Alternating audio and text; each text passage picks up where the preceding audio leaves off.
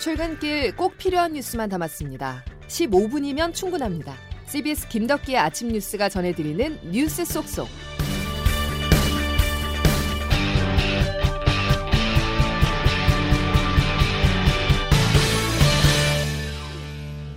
여러분 안녕하십니까? 3월 5일 김덕기 아침 뉴스입니다.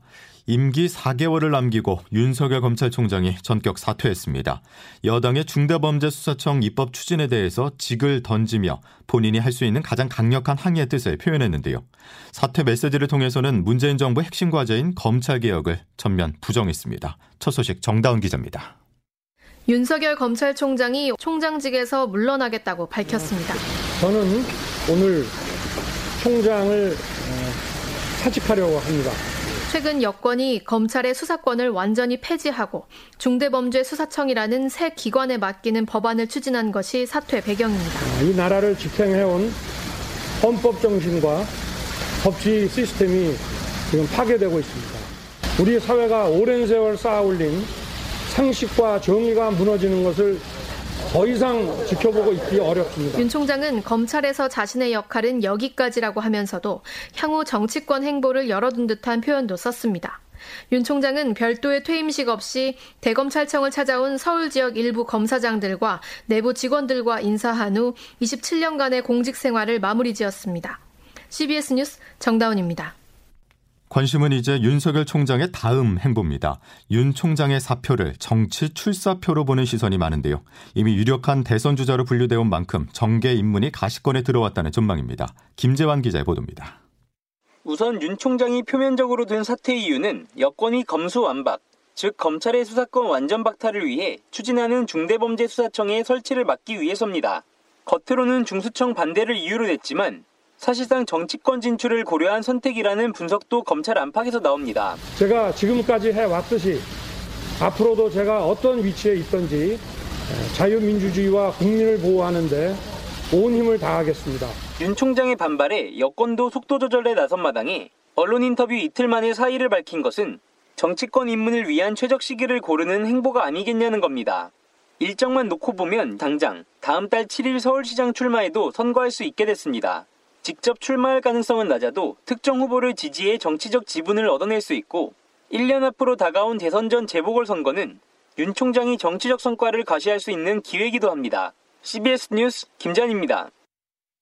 여의도에는 윤석열 바람이 불어닥쳤습니다. 선거를 앞두고 다시 말해 재보궐 선거는 한 달, 대선은 1년이 남은 시점에 윤석열 총장이 사퇴하면서 여권은 비난을, 야권은 구애를 보냈습니다. 정치권의 반응 박지환 기자가 정리했습니다. 민주당은 전격 사퇴한 윤석열 검찰총장을 맹비난했습니다.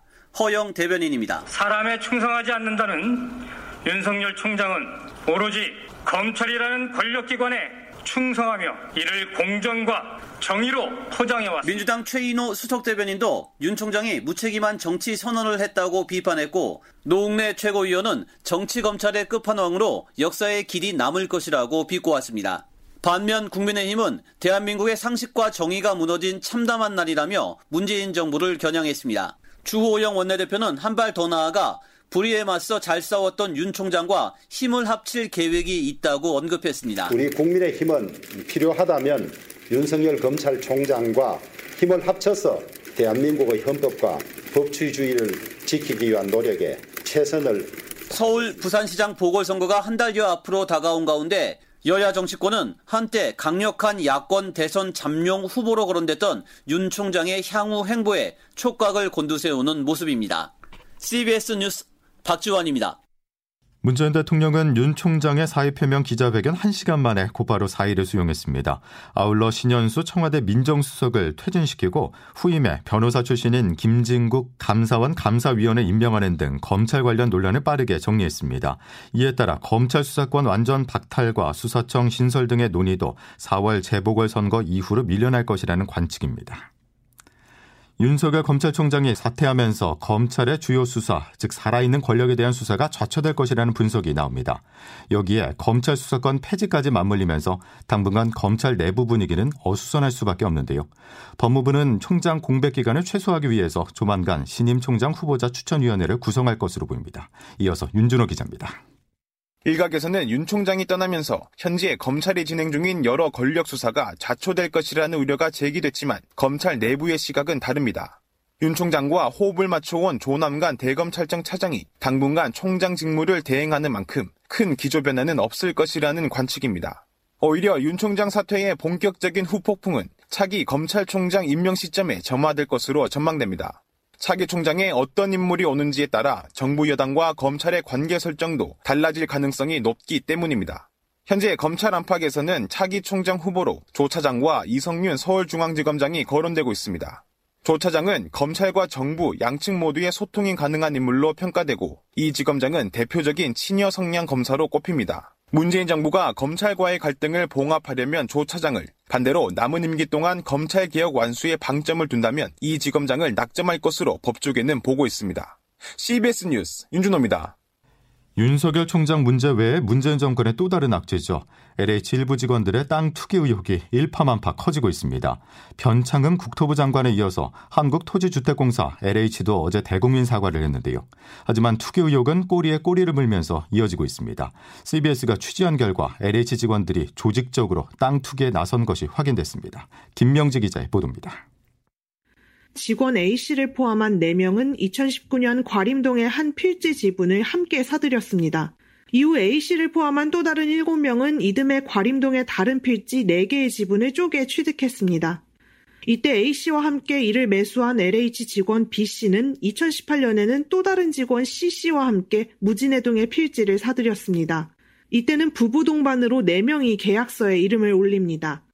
8개 필지 계약에는 이런 식으로 직원을 포함한 부부 4쌍이 나선 것으로 추정됩니다. 국토부는 그저께 우선적인 자체 조사 결과 시흥을 중심으로 한 이러한 필지 8개 외에 광명 필지 4개에도 LH 직원의 계약이 있었다고 밝혔습니다. 특히 이들 직원 중 한 명은 문제의 광명 필지와 시흥 필지를 동시에 소유한 것으로 드러났습니다. LH 직원들이 조직적으로 신도시 개발 지역에 땅 투기를 했다는 정황이 드러난 겁니다. 국토부와 LH는 어제 연이어 대국민 사과를 하며 재발 방지책을 마련하겠다고 밝혔습니다. CBS 뉴스 김명지입니다. 정부는 이번 LH 사태를 수습하기 위해서 총력전에 나섰지만 민심은 들끓고 있습니다. 해당 지역 주민들의 반응도 싸늘한데요. 박창주 기자가 광명 시흥 지역으로 나가봤습니다. 주민들의 반응은 싸늘합니다. 부동산 값을 잡겠다며 정책 사업을 추진해온 공공기관 직원들이 뒤에선 투기를 일삼았다는 의혹에 분노를 느낀다는 겁니다. 고양이한테 뭐 생선 막힌 꼴이지 이게 어떻게 보면 화차를 넘어서 이제 분노죠 분노. 이게 상기 신도제 자체를 다시 한번 재검토해야 되지 않을까. 이번 의혹과 관련해 보다 광범한 수사가 이뤄져야 한다는 목소리도 나옵니다. 제3자 이름 투자를 해놓은 사람들이 있어요. 그거를 정보를 흘러 흘러가지고 업무 관련성이 어떻게 없어요. 자기네들이 모르면 그 사과세요. 이런 가운데 합동조사단을 꾸린 정부는 경기도 내 3기 신도시 6곳은 물론 LH와 국토교통부, 경기주택도시공사와 각 지자체 등으로 전수조사 범위를 확대할 예정입니다. CBS 뉴스 박창주입니다. 땅 투기 의혹은 비단 LH 직원만의 문제가 아닙니다. 경기 지역 시청에서 도시철도 연장 사업을 담당했던 한 공무원이 신설 역사가 들어설 부지 근처에 수십억 대 땅을 사전에 매입한 것으로 확인됐습니다. 서민선 기자가 단독 취재했습니다. 경기 지역의 한 시청 소속 A 과장은 지난해 9월 부인과 공동 명의로 땅 800여 평을 40억 원에 사들였습니다. 이 땅에서 약 50m 떨어진 지점에 도시철도 역사 설치가 유력한 것으로 확인됐습니다. 문제는 A 과장이 2018년 말부터 2019년 말까지 도시철도 연장 사업을 맡은 부서에서 과장으로 재직했다는 점입니다. 지난 2016년 마련된 도시철도 연장 사업은 A 과장이 담당 부서에 있을 당시인 2019년 사업계획 적정성 검토가 완료했습니다. 도시철도 연장 사업안에 따르면 A 과장이 매입한 땅은 5개 후보 노선안 모두에서 중간 정거장 역할을 하는 것으로 확인됐습니다. A 과장은 지하철이 들어선다는 것은 이미 다 알려진 내용이라며 미공개 정보를 이용한 것은 아니라고 해명했습니다. 하지만 사업 계획이 알려졌더라도 구체적인 내용까지 일반 시민들이 알기는 어려웠다는 지적이 나옵니다. 신도시 개발은 물론 도시철도 연장 등 각종 개발 사업에서 공무원들이 이런 식으로 자기 배를 불린 것은 아닌지 철저한 점검이 필요해 보입니다. CBS 뉴스 서민선입니다. 다음 소식입니다. 연이틀 코로나19 백신을 접종받은 뒤 사망하는 사례가 발생했습니다. 현재까지 사망자는 모두 5명으로 이들의 공통점은 기저질환자 그리고 아스트라제네카 백신을 맞았다는 점인데요. 백신 안전성에 대한 우려가 점차 제기되자 문재인 대통령이 아스트라제네카 백신을 맞겠다고 밝혔습니다. 보도에 윤철원 기자입니다. 어제 코로나19 백신을 맞은 뒤 3명이 잇따라 숨지면서 현재까지 백신 접종 후 사망한 사람이 5명으로 늘었습니다. 어제 숨진 3명은 모두 기저 질환자로 백신을 맞은 뒤 하루 이틀 지나 모두 숨졌습니다. 이들은 모두 아스트라제네카 백신을 맞은 것으로 확인됐습니다.